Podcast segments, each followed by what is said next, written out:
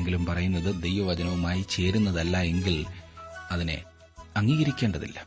ഇന്ന് ദൈവത്തിന്റെ സഭ ലോകപരമായ കാര്യങ്ങളിൽ ഇടപെട്ട് എല്ലാ വിധത്തിലും പൊരുത്തപ്പെട്ട് മുൻപോട്ട് പോകുവാൻ തയ്യാറാണ് അങ്ങനെ പോകുന്നു. അത് സർവശക്തനായ ദൈവത്തിന്റെ മൂക്കിൽ ദുർഗന്ധമുളവാക്കുന്ന കാര്യം അത്രയെന്ന് ഞാൻ പറയട്ടെ.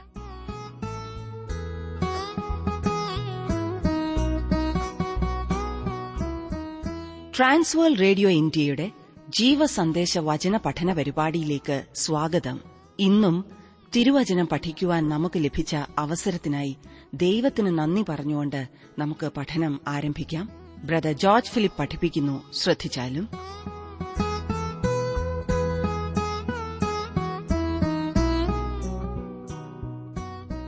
വടക്കേ രാജ്യമെന്നും തെക്കേ രാജ്യമെന്നുമുള്ള പേരുകളിൽ വിഭജിക്കപ്പെട്ട ഇസ്രായേലിന്റെ ചരിത്രമാണല്ലോ നാം ഇപ്പോൾ പഠിച്ചുകൊണ്ടിരിക്കുന്നത്. യഹൂദയും ബെന്യാമീനും ഉൾപ്പെട്ട തെക്കേ രാജ്യം ദാവീദിന്റെ വംശമാണ് ഭരിക്കുന്നത്. എന്നാൽ ബാക്കിയുള്ള പത്ത് ഗോത്രങ്ങൾ യറോബിയാമിന്റെ നേതൃത്വത്തിൽ വിഘടിച്ചു നിന്നു. ഇസ്രായേലിലെ ജനങ്ങളെ തെക്കേ രാജ്യത്തേക്ക് വിടുന്നതിനെ തടയുവാനായി യറോബയാം ബഥേലിൽ ഒരു യാഗപീഠവും ഒരു കാളക്കുട്ടിയെയുമൊക്കെ ഉണ്ടാക്കി. ഇത് എരുശലേമിന് പകരമായി ക്രമീകരിച്ചതാണ്. എന്നാൽ ദൈവത്തിന്റെ ന്യായവിധി അവിടെ ഉണ്ടാകും ഇന്ന് നാം പഠിക്കുവാൻ ആരംഭിക്കുന്നത് രാജാക്കന്മാരുടെ ഒന്നാം പുസ്തകം പതിമൂന്നാം അധ്യായമാണ്. പതിമൂന്നും പതിനാലും പതിനഞ്ചാം അധ്യായത്തിന്റെ ചില ഭാഗവും നമുക്കിത് പഠിക്കണം. യഹൂദയിലും ഇസ്രായേലിലും ഭരിച്ച രാജാക്കന്മാരുടെ പേരുകൾ അവർ ഭരിച്ച കാലം അവരുടെ സ്വഭാവം അവരുടെ സമയത്തെ പ്രവാചകന്മാർ എന്നീ ക്രമത്തിൽ നാം പഠിക്കുന്നത് വളരെ അധികം നമുക്ക് പ്രയോജനം ചെയ്യും. തിരുവചന പഠനത്തിന് ഇത് നമ്മെ ഓരോരുത്തരെയും സഹായിക്കുന്നതാണ്. പതിമൂന്നാം അധ്യായത്തിൽ യരോബയം ഉണ്ടാക്കിയ തെറ്റായ യാഗപീഠത്തിനെതിരായി ദൈവന്യായവിധിയെക്കുറിച്ച് നാം കാണുന്നു. അതുപോലെ തന്നെ ദൈവപുരുഷൻ പ്രവാചകനാൽ വഞ്ചിക്കപ്പെട്ടതായും ഈ അധ്യായത്തിൽ രേഖപ്പെടുത്തിയിരിക്കുന്നു. യരോബയാം പത്ത് ഗോത്രങ്ങൾ പിടിച്ചെടുക്കുകയും ഇസ്രായേൽ എന്ന വടക്കേ രാജ്യം സ്ഥാപിക്കുകയും ചെയ്തതിനെ തുടർന്ന് ദേശം രണ്ടായി വിഭജിക്കപ്പെട്ട് കഴിഞ്ഞിരുന്നു. തന്റെ അപ്പനായ ശലോമോന്റെ നയമോ ജ്ഞാനമോ ഇല്ലായിരുന്ന രഹബയാമാണ് വാസ്തവത്തിൽ ദേശം വിഭജിക്കപ്പെടുന്നതിന് ഉത്തരവാദി എന്ന് പറയേണ്ടിയിരിക്കുന്നു.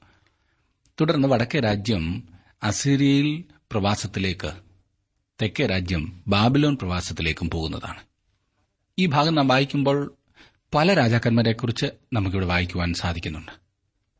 ചിലപ്പോൾ ചിന്താക്കുഴപ്പം ഉണ്ടാക്കുന്ന പേരുകളുമുണ്ട്. ഒരു രാജാവ് വടക്കേ ദേശത്തിന്റെ രാജാവാണോ തെക്കേ ദേശത്തിന്റെ രാജാവാണോ എന്ന സംശയം ചിലപ്പോൾ ഉണ്ടായെന്ന് വരും. ഒരു രാജാവ് നല്ലവനോ ചീത്തയോ എന്ന സംശയവും ഉദിച്ചു എന്ന് വന്നേക്കാം. ഇസ്രായേലിലെയും യഹൂദയിലെയും രാജാക്കന്മാരുടെ കാലക്രമമായുള്ള ഒരു ലിസ്റ്റ് ഇവിടെ നമുക്ക് കാണുവാൻ സാധിക്കുന്നുണ്ട്. വടക്കേ ദേശത്തുണ്ടായിരുന്ന എല്ലാ രാജാക്കന്മാരും വഷളന്മാരായിരുന്നു എന്ന് നമുക്ക് കാണുവാൻ കഴിയും. ഏകദേശം ഇരുന്നൂറ് വർഷത്തിനിടയ്ക്ക് തെക്കേ ദേശത്ത് എട്ട് രാജാക്കന്മാരെ നല്ലവരായിട്ടുണ്ടായിരുന്നുള്ളൂ. ബാക്കിയുള്ളവരെല്ലാം വഷളന്മാരായ ഭരണാധിപന്മാരായിരുന്നു. ഇസ്രായേലിന്റെ ചരിത്രത്തിൽ ഇതൊരു ഇരുണ്ട രേഖയായി നിലകൊള്ളുന്നു. എന്നാൽ മറ്റ് രാജ്യങ്ങളിലും ഇതുപോലെയുള്ള കാലങ്ങളും അനുഭവങ്ങളും നമുക്ക് കാണുവാൻ കഴിയും. ഇസ്രായേലിന്റെ ചരിത്രം ഇത്രമാത്രം ഇരുണ്ടതായി തീരുവാൻ കാരണം അവർക്ക് സ്വർഗീയ പ്രകാശം ലഭിച്ചവരായിരുന്നു എന്നതാണ്. അവർക്ക് ദൈവിക വെളിപ്പാട് ലഭിച്ചിരുന്നു. അവരുടെ ഉത്തരവാദിത്വം അധികവുമായിരുന്നു. ദേശം വിഭജിക്കപ്പെട്ട ആ അവസരം അത് അങ്ങനെ വിഭജിക്കപ്പെടുവാൻ ഉണ്ടായ കാരണം എന്തായിരുന്നു എന്ന് ശലോമോന്റെ ജീവിതത്തിലേക്ക് ഇത്തരുണത്തിലൊന്ന് തിരിഞ്ഞു നോക്കുവാൻ നാം ചിന്തിക്കുന്നത് വളരെ പ്രയോജനം ചെയ്യും. ദൈവജനത്തെ ഭരിക്കുന്നതിന് ദൈവത്തിൽ നിന്ന് പ്രായോഗികമായ പ്രത്യേകമായ ജ്ഞാനം ശലോമോന് ലഭിച്ചു. എന്നാൽ ആ ജ്ഞാനം ശലോമോന്റെ വ്യക്തിപരമായ ജീവിതത്തിലേക്ക് കടന്നിരുന്നില്ല. ആത്മീയമായ ജ്ഞാനമോ വിവേചന ശക്തിയോ ശലോമോന് ഉണ്ടായിരുന്നില്ല എന്നാണ് ഞാൻ ഉദ്ദേശിച്ചത്. ഒരു ബുദ്ധിമാനായ ഭരണാധിപനായിരിക്കാനാണ് അവൻ ആഗ്രഹിച്ചത്. അതിനാവശ്യമായ ചില അടിസ്ഥാന പ്രമാണങ്ങളും ആശയങ്ങളും ശലോമോനുണ്ടായിരുന്നു എന്നാൽ അത് അവന്റെ വ്യക്തിപരമായ ജീവിതത്തിലും ആത്മീയ ജീവിതത്തിലും കാണുവാൻ കഴിഞ്ഞിരുന്നില്ല. ശലോമോന്റെ ഭരണത്തിന്റെ ആരംഭത്തിൽ തന്നെ അവൻ തെറ്റായ ആരാധന വിട്ടുമാറിയിരുന്നില്ല എന്ന് നാം കാണുന്നു. അവൻ രാജാവായി തീർന്ന ആ അവസരത്തിൽ തന്നെ വിഗ്രഹാരാധന ദേശത്തുണ്ടായിരുന്നു. എന്നാൽ ശലോമോൻ അതിനു നേരെ കണ്ണടച്ചു കളയുകയാണ് ചെയ്തത്. അതിനെതിരായി വ്യക്തവും ക്രിയാത്മകവുമായ യാതൊരു നടപടിയും അവൻ സ്വീകരിച്ചില്ല. തുടർന്ന് സമ്പൽ സമൃദ്ധിയുടെ പ്രതീകമായ കാര്യങ്ങളിൽ ശലോമോൻ ഇടപെടുവാൻ തുടങ്ങി. നാം വായിച്ചല്ലോ കുരങ്ങുകളെയും മയിലിനെയും ഒക്കെ ശേഖരിക്കുവാൻ അവൻ കപ്പലുകൾ അയച്ചു. കുരങ്ങുകളെയും മയിലുകളെയും ശേഖരിക്കുന്നതിന് തെറ്റൊന്നുമില്ല. എന്നാൽ താങ്കൾ ദൈവത്തെ മഹത്വപ്പെടുത്തുന്നതിനും അവന്റെ സാക്ഷ്യത്തിനും വേണ്ടി വിളിക്കപ്പെട്ട ഒരു വ്യക്തിയാകുന്നുവെങ്കിൽ ഈ കാര്യത്തിൽ സമയവും പണവും ചെലവഴിക്കുന്നത് തെറ്റായ കാര്യമാണ്. സലോമോന് മറ്റ് പല ബലഹീനതകളും ഉണ്ടായിരുന്നു. സദൃശവാക്യങ്ങൾ സലോമോന്റെ ജ്ഞാനം വെളിപ്പെടുത്തുന്നു. എന്നാൽ സഭാപ്രസംഗിയുടെ പുസ്തകം അവന്റെ മൂഢത്തരമത്രേ വെളിപ്പെടുത്തുന്നത്.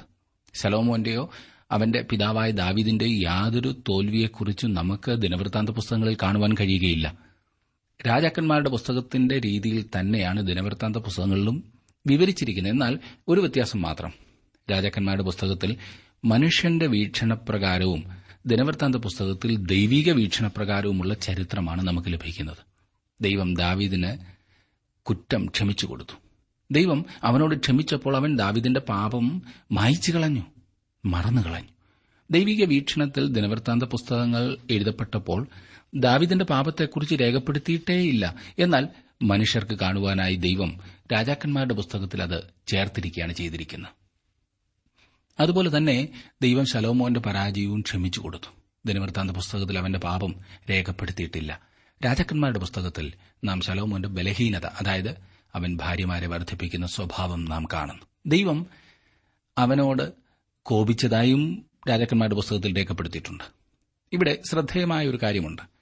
അസാൻമാർഗികത്വവും തെറ്റായ ആരാധനയും എല്ലായ്പ്പോഴും ഒന്നിച്ചു പോകുന്നു എന്നതത്രേ അത്.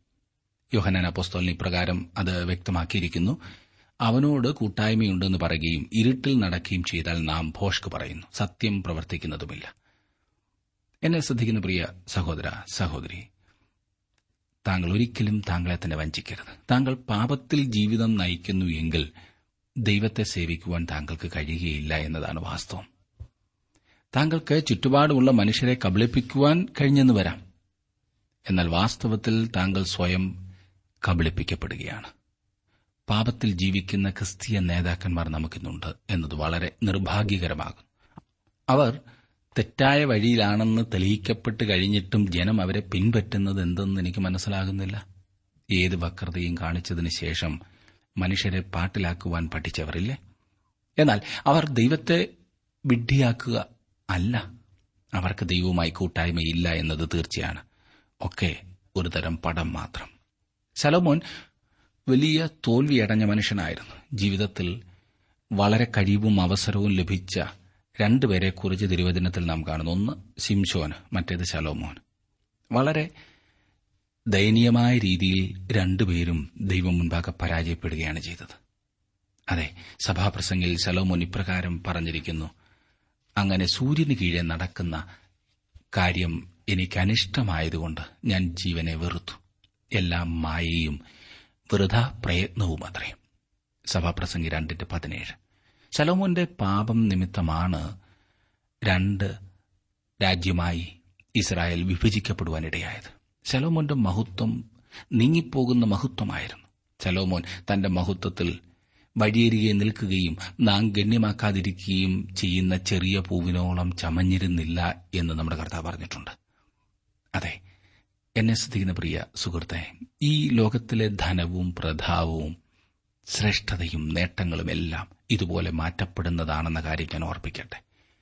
യോഹന്നാന്റെ ഒന്നാം ലേഖനം രണ്ടാം അധ്യായത്തിന്റെ പതിനേഴാം വാക്യത്തിൽ ഇപ്രകാരമാണ് പറഞ്ഞിരിക്കുന്നത്. ലോകവും അതിന്റെ മോഹവും ഒഴിഞ്ഞുപോകുന്നു. ദൈവേഷ്ടം ചെയ്യുന്നവനോ എന്നേക്കും ഇരിക്കുന്നു പ്രിയ സഹോദര പ്രിയ സഹോദരി താങ്കൾ എന്തിനാണ് അധികം പ്രാധാന്യം കൊടുക്കുന്നത്? ദൈവേഷ്ടം ചെയ്ത് ദൈവത്തെ മഹത്വപ്പെടുത്തി മാറ്റപ്പെടാത്ത നിത്യരാജ്യത്തിന്റെ അവകാശിയായി തീരുന്നതിനോ അതോ മാറിപ്പോകുന്ന പാറിപ്പോകുന്ന ഈ ലോകപരമായ ധനത്തിനും മാനത്തിനും വേണ്ടിയോ? ഇപ്പോൾ നമ്മെ തന്നെ നമുക്ക് ശോധന ചെയ്യുകയും മാറ്റപ്പെടാത്തതിനും നിലനിൽക്കുന്നതിനും വേണ്ടി ജീവിതത്തിൽ മുൻഗണന കൊടുക്കുവാൻ ഒരു പുതിയ തീരുമാനമെടുക്കുകയും ചെയ്യാം. അത് നമ്മെ എപ്പോഴും അനുഗ്രഹത്തിലേക്ക് നയിക്കും. രണ്ട് രാജ്യങ്ങളെക്കുറിച്ചുള്ള ചരിത്രമാണ് തുടർന്നും നാം കാണുന്നത്. വടക്കേ രാജ്യത്തിന്റെ രാജാവായി തീർന്ന യരോബയാമന് ദൈവത്തെ സേവിക്കുന്നതിന് വാസ്തവത്തിൽ അവസരം ലഭിച്ചിരുന്നു എന്ന് നാം കണ്ടു. എന്നാൽ വടക്കുള്ള ഗോത്രക്കാർ എരുശലേമിലേക്ക് ആരാധനയ്ക്കായി പോയേക്കും എന്നതായിരുന്നു യരോബയാമിന്റെ ഭയം. അങ്ങനെയായാൽ രാജ്യം വീണ്ടും ഒന്നിക്കുന്നതിനിടയാകും. എന്നാൽ ദേശം വിഭജിക്കപ്പെട്ട് തന്നെ ഇരിക്കണം എന്നതായിരുന്നു യറോബിയാമിന്റെ ആഗ്രഹം. ആയതിനാൽ യറോബിയാം ജനങ്ങൾക്ക് ആരാധനയ്ക്ക് വേണ്ടി രണ്ട് സ്വർണ കാളക്കുട്ടികളെ ഒന്നിനെ ശമരിയിലും മറ്റേതിനെ ബഥേലിലും പ്രതിഷ്ഠിച്ചു കൊടുത്തു. പതിമൂന്നാം അധ്യായത്തിന്റെ ഒന്നും രണ്ടും വാക്യങ്ങളിൽ യരോബയാം ധൂപം കാട്ടുവാൻ പീഠത്തിനരികെ നിൽക്കുമ്പോൾ തന്നെ ഒരു ദൈവപുരുഷൻ യഹോവയുടെ കൽപ്പനയാൽ യഹൂദയിൽ നിന്ന് ബഥേലിലേക്ക് വന്നു. അവൻ യഹോവയുടെ കൽപ്പനയാൽ യാഗപീഠത്തോട് യാഗപീഠമേ യാഗപീഠമേ യഹോവ ഇപ്രകാരം അരളി ചെയ്യുന്നു ദാവീദ് ഗ്രഹത്തിന് യോശിയാവ് എന്നു പേരുള്ള ഒരു മകൻ ജനിക്കും അവൻ നിന്റെ മേൽ ധൂപം കാട്ടുന്ന പൂജാഗിരി പുരോഹിതന്മാരെ നിന്റെ മേൽ വെച്ച് അറുക്കുകയും മനുഷ്യാസ്ഥികളെ നിന്റെ മേൽ ചുട്ടുകളയുകയും ചെയ്യും എന്ന് വിളിച്ചു പറഞ്ഞു. യോശിയാവ് എപ്പോഴാണ് ഭരിച്ചത് എന്ന കാര്യം ഇവിടെ ശ്രദ്ധേയമത്ര. ഏകദേശം മുന്നൂറ് വർഷങ്ങൾക്ക് ശേഷമാണ് യോശിയാവ് രാജാവായത്. എന്നാൽ ഇപ്പോൾ തന്നെ ദൈവത്തിന്റെ പ്രവാചകൻ അവനെക്കുറിച്ച് സൂചിപ്പിച്ചിരിക്കുന്നു. യോശിയാവ് ഒരു നല്ല രാജാവായിരുന്നു. അവൻ മുപ്പത്തിയൊന്ന് സംവത്സരം ഭരണം നടത്തുകയും ചെയ്തു. യോശിയാവിന്റെ കാലത്ത് യോവേലായിരുന്നു പ്രവാചകൻ. രാജാക്കന്മാരുടെ കാലത്തുണ്ടായിട്ടുള്ള അഞ്ച് വലിയ ഉണർവിൽ ഒന്ന് യോശിയാവിന്റെ കാലത്താണ് ഉണ്ടായത് ഈ ഉണർവുകളെക്കുറിച്ച് ദിനവൃത്താന്ത പുസ്തകങ്ങളിൽ നാം പഠിക്കുന്നത്രേ അവയെക്കുറിച്ച് രാജാക്കന്മാരുടെ പുസ്തകങ്ങളിൽ രേഖപ്പെടുത്തിയിട്ടില്ല എന്നാൽ ദൈവവീക്ഷണത്തിലുള്ള അവയുടെ വിശദീകരണം ദിനവൃത്താന്ത പുസ്തകങ്ങളിൽ നമുക്ക് കാണുവാൻ സാധിക്കുന്നുണ്ട്. ഉണർവ് എപ്പോഴും ദൈവത്തിന്റെ കാഴ്ചപ്പാടിലാണ് നടക്കുന്നത്. മനുഷ്യന് സംഖ്യയിലാണ് താൽപര്യം. എന്നാൽ യഥാർത്ഥമായി രക്ഷിക്കപ്പെട്ടവരുടെ സംഖ്യ നിർണയിക്കുവാൻ മനുഷ്യന് കഴിയുകയില്ല. ദൈവം മനുഷ്യരുടെ ഹൃദയങ്ങളെ അറിയുകയും യഥാർത്ഥത്തിൽ ആത്മീയമായ ഉണർവുണ്ടായിട്ടുണ്ടോ ഇല്ലയോ എന്ന കാര്യം അറിയുകയും ചെയ്യുന്നു. ദൈവത്തിന്റെ പ്രവാചകൻ യരോബയാം ഉണ്ടാക്കിയ യാഗപീഠങ്ങൾക്കെതിരായി പ്രവചിക്കുകയും അവയെ നശിപ്പിക്കുവാൻ ദൈവം ഒരു വ്യക്തിയെ എഴുന്നേൽപ്പിക്കുമെന്ന് അറിയിക്കുകയും ചെയ്യുന്നു ഈ പ്രവർത്തനത്തിനായി ദൈവം എഴുന്നേൽപ്പിക്കാനിരിക്കുന്ന വ്യക്തി യോശിയവാണ്. മൂന്നും നാലും വാക്യങ്ങളിൽ നാം കാണുന്നത് അവൻ അന്നൊരടയാളവും കൊടുത്തു. ഇതാ ഈ യാഗപീഠം പിളർന്ന് അതിന്മേലുള്ള ചാരം തുകിപ്പോകും. ഇത് ഇഹോവ കൽപ്പിച്ച അടയാളമെന്ന് പറഞ്ഞു. ദൈവപുരുഷൻ ബഥേലിലെ യാഗപീഠത്തിന് വിരോധമായി വിളിച്ചു പറഞ്ഞ വചനം യറോബയാം രാജാവ് കേട്ടപ്പോൾ അവൻ യാഗപീഠത്തങ്കിൽ നിന്ന് കൈനീട്ടി അവനെ പിടിപ്പീൻ എന്ന് കൽപ്പിച്ചു എങ്കിലും അവന്റെ നേരെ നീട്ടി കൈ വരണ്ടുപോയിട്ട് തിരികെ മടക്കുവാൻ കഴിവില്ലാതെ ആയി. ദേവപുരുഷൻ പ്രവചിച്ചപ്പോൾ യരോബയാം യാഗപീഠത്തിനരികെ നിൽക്കുകയായിരുന്നു. ഒരു സ്വർണ കാളക്കുട്ടിയുടെ മുൻപാകെ അവൻ യാഗം കഴിച്ചുകൊണ്ടിരിക്കുകയായിരുന്നു.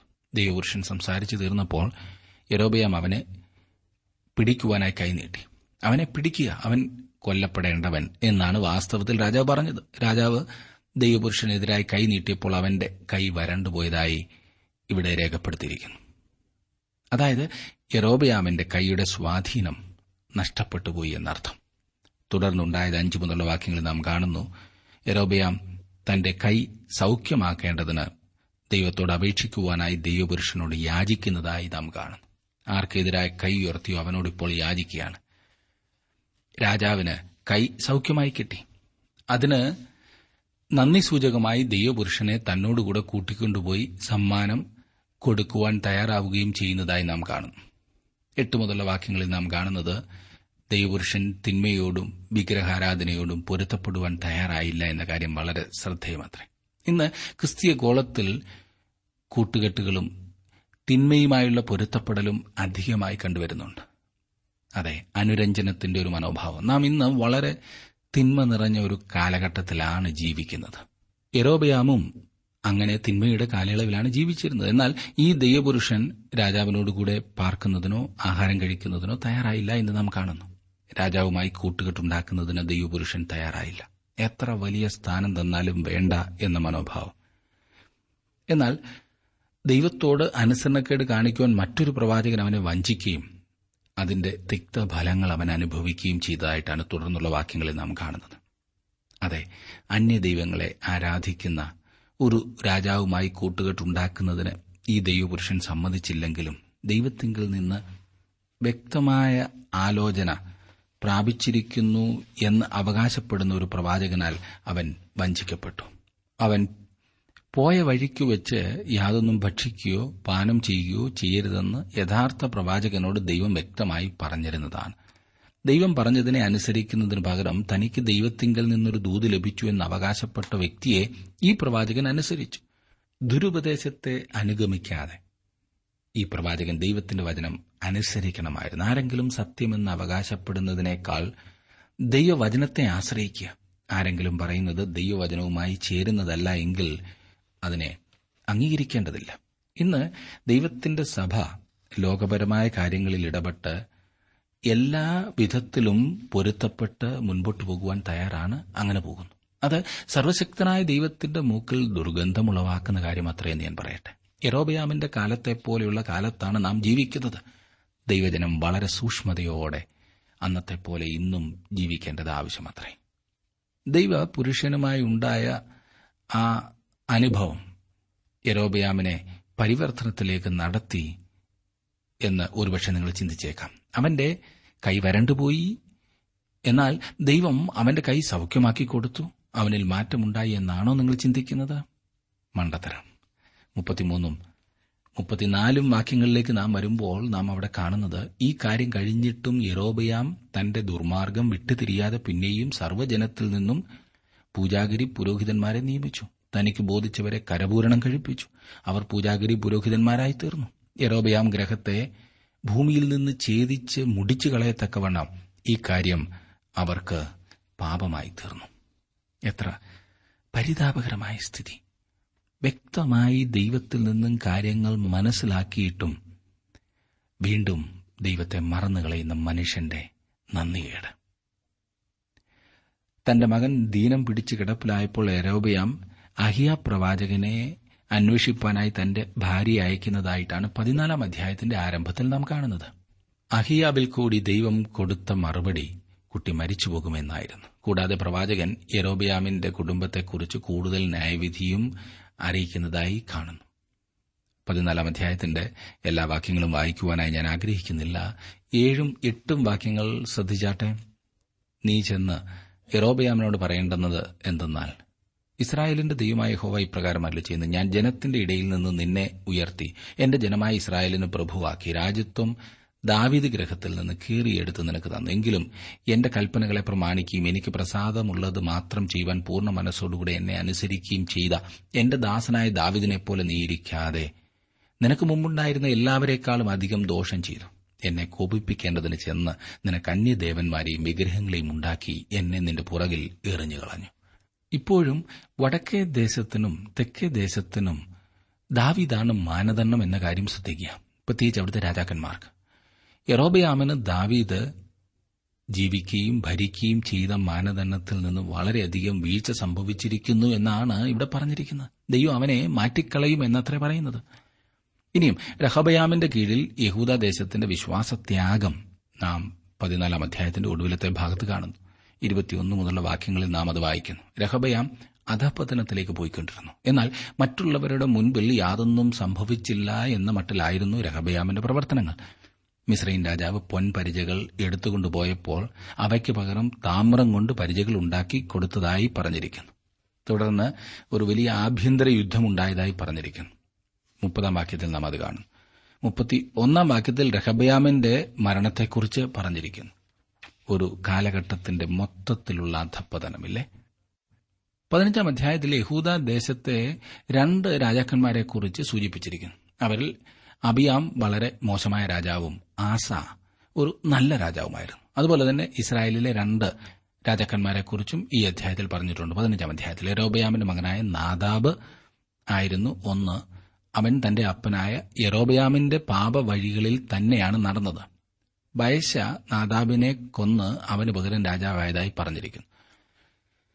പതിനാലാം അധ്യായത്തിന്റെ അവസാന ഭാഗത്ത് നാം കണ്ടത് ശലോമോന്റെ പുത്രന്മാരിൽ ഒരാളായ രഹബയാം തെക്കേ ദേശമായ യഹൂദയിൽ രാജാവായി ഭരണം നടത്തിയിരുന്നു എന്നാണ്. യറോബയാം വടക്കേ രാജ്യത്തിലും രാജാവായിരുന്നു. വടക്കേ ഗോത്രങ്ങളുടെ ഇടയിൽ കലാപത്തിന് നേതൃത്വം കൊടുത്ത യറോബയാമായിരുന്നു രണ്ട് രാജ്യങ്ങളും തമ്മിൽ ആഭ്യന്തര യുദ്ധം തുടർന്നുകൊണ്ടിരുന്നത്. സഹോദരന്മാർ തമ്മിലുള്ള ഏറ്റവും പരിതാപകരമായ യുദ്ധമായിരുന്നു അത്. ഇതേവരെയും ഒരു രാജാവും നല്ല രീതിയിൽ ഭരണം നടത്തിയില്ല എന്നും നാം കണ്ടു. വാസ്തവത്തിൽ ഇസ്രായേലിൽ ഒരിക്കലും ഒരു നല്ല രാജാവ് ഉണ്ടായിരുന്നിട്ടില്ല. ദാവിദിന്റെ വംശത്തിൽ തെക്കേ രാജ്യമായ യഹൂദയെ ഭരിച്ച എട്ട് രാജാക്കന്മാർ മാത്രമാണ് നല്ലവരായിട്ടുണ്ടായിരുന്നു എന്ന് അല്പമെങ്കിലും പറയുവാൻ സാധിക്കുന്നത്.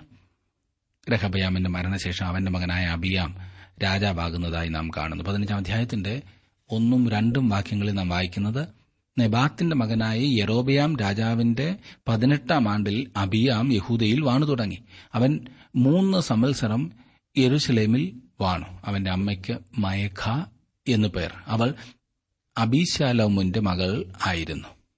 ഈ ഭാഗത്ത് വളരെ ശ്രദ്ധേയമായ ഒരു കാര്യം നമുക്ക് കാണുവാൻ കഴിയുന്നത്. ഒരു രാജാവിനെക്കുറിച്ച് സൂചിപ്പിക്കുമ്പോൾ എല്ലായ്പ്പോഴും ആ രാജാവിന്റെ അമ്മയെക്കുറിച്ചും സൂചിപ്പിച്ചിരുന്നു. അത് അസാധാരണമായ സംഗതിയാണല്ലേ? ഒരു വ്യക്തിയുടെ പിതാവ് ആരാണെന്നും ആരുടെ പിന്തുടർച്ചക്കാരനാണെന്നുമാണ് സാധാരണ പറയാറുള്ളത്. എന്നാൽ ഈ ഭാഗത്ത് അമ്മയുടെ കാര്യം വീണ്ടും വീണ്ടും എടുത്തു പറഞ്ഞിരിക്കുന്നതായി കാണുന്നു. എന്താണ് കാരണമെന്നറിയാമോ? ഓരോ മാതാവും തന്റെ മകന്റെ ജീവിതത്തിൽ വളരെയധികം സ്വാധീനം ചെലുത്തിയിരുന്നു എന്നതാണ് അതിനുള്ള കാരണം. അതായത് ഓരോ രാജാക്കന്മാരുടെയും പ്രവർത്തനത്തിന് അവരുടെ മാതാക്കൾക്ക് പ്രധാനമായ ഉത്തരവാദിത്വം ഉണ്ടായിരുന്നു എന്നർത്ഥം.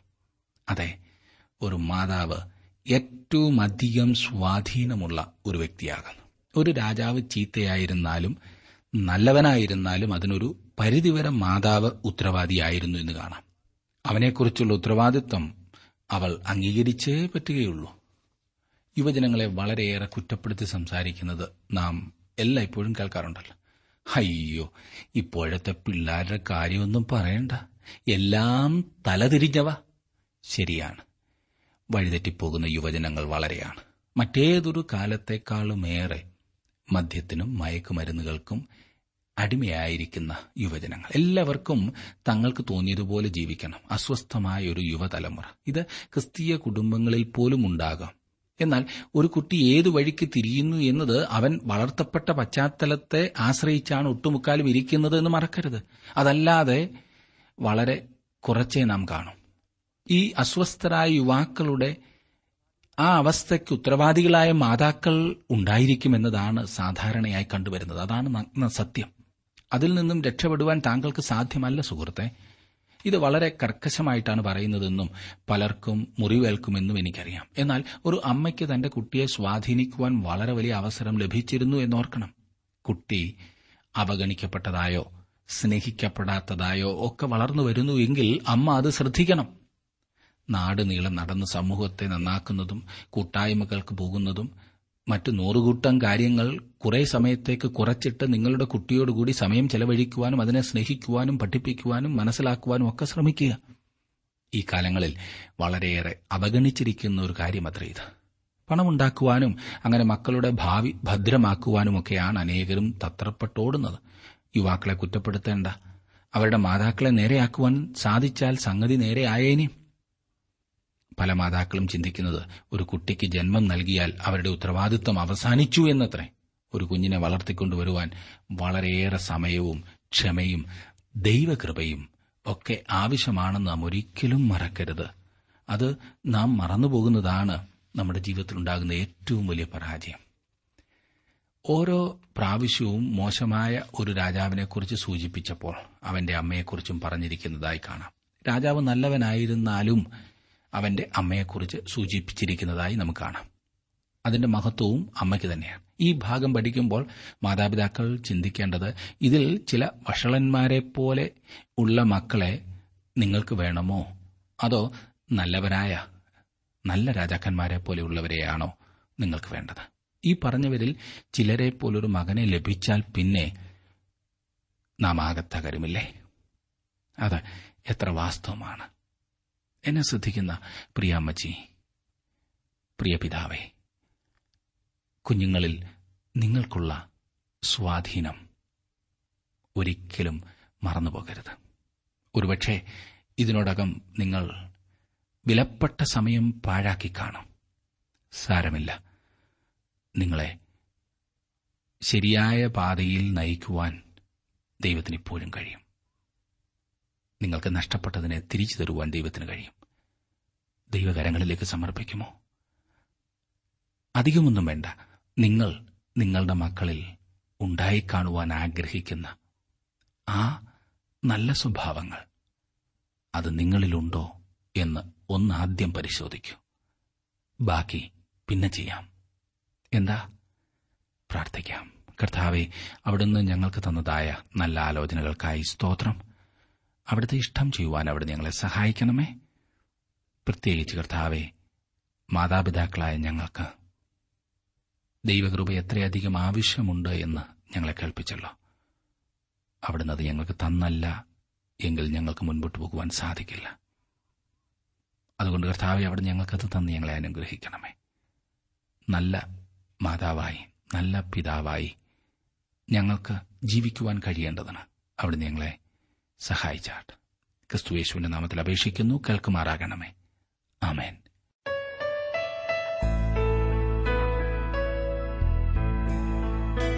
വിഷയവിഭജനം ആവശ്യമുള്ളവർ ഇന്ന് തന്നെ ഞങ്ങളുമായി ബന്ധപ്പെട്ടാലും. കൂടാതെ ഓഡിയോ സി ഡി തയ്യാറാകുന്നുണ്ട് ആഗ്രഹിക്കുന്നവർ ഞങ്ങളുടെ തിരുവല്ല ഓഫീസുമായി ബന്ധപ്പെട്ടാലും.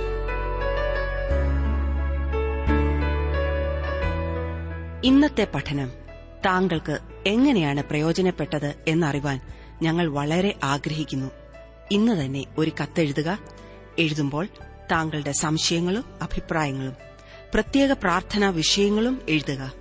ശ്രോതാക്കളുടെ കത്തുകളാണ് ഞങ്ങൾക്ക് ശുശ്രൂഷയിൽ ഉത്സാഹം തരുന്നത്. ഞങ്ങളുടെ വിലാസം Jeevasandesham post box number three Thiruvalla five Kerala.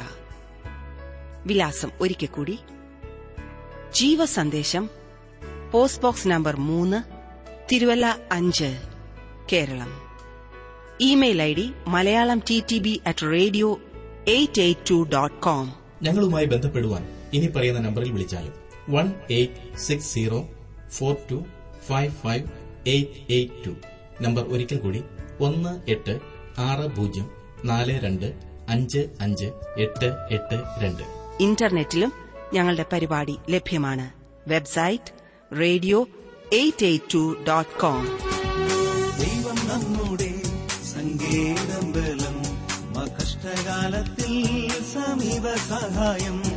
ദൈവം നമ്മുടെ സങ്കേതം ബലം കഷ്ടകാലത്തിൽ സമീപ സഹായം. thank മുഴുവൻ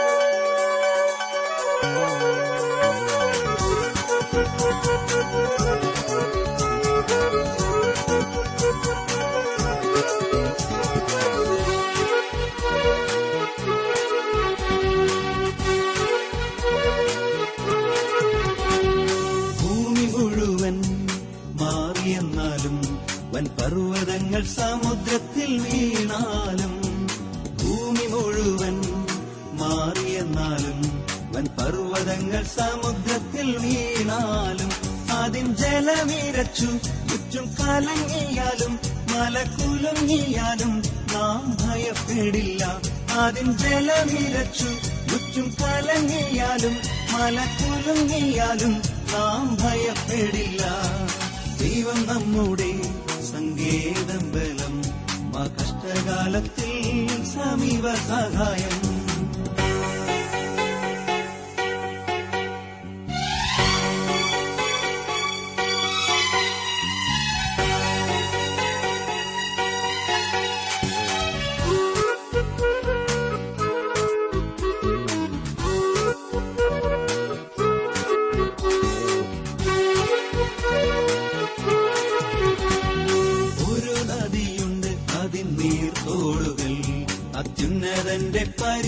നഗരത്തെ ഒരു നദിയുണ്ട്. അതിൻ നീർത്തോടുകൾ അത്യുന്നതന്റെ പരിശുദ്ധ നഗരത്തെ സന്തോഷിപ്പിക്കും. ദൈവമുണ്ടതിൻ മധ്യേ അത് കുലുങ്ങാതെ സഹായിക്കും. പ്രഭാതം തോറും സന്തോഷിപ്പിക്കും. ദൈവമുണ്ടതിൻ മധ്യേ അത് കുലുങ്ങാതെ സഹായിക്കും. പ്രഭാതം തോറും ദൈവം നമ്മുടെ മാ കഷ്ടകാലത്തിൽ സമീപ സഹായം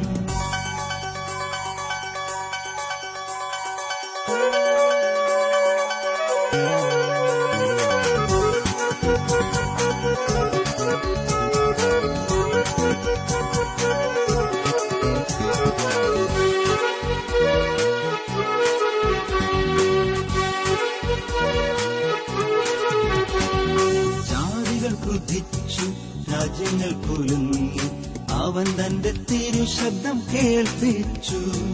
ജാതികൾ ക്രുദ്ധിച്ചു രാജ്യങ്ങൾ കുലുങ്ങി അവൻ തന്റെ തിരുശബ്ദം കേൾപ്പിച്ചു.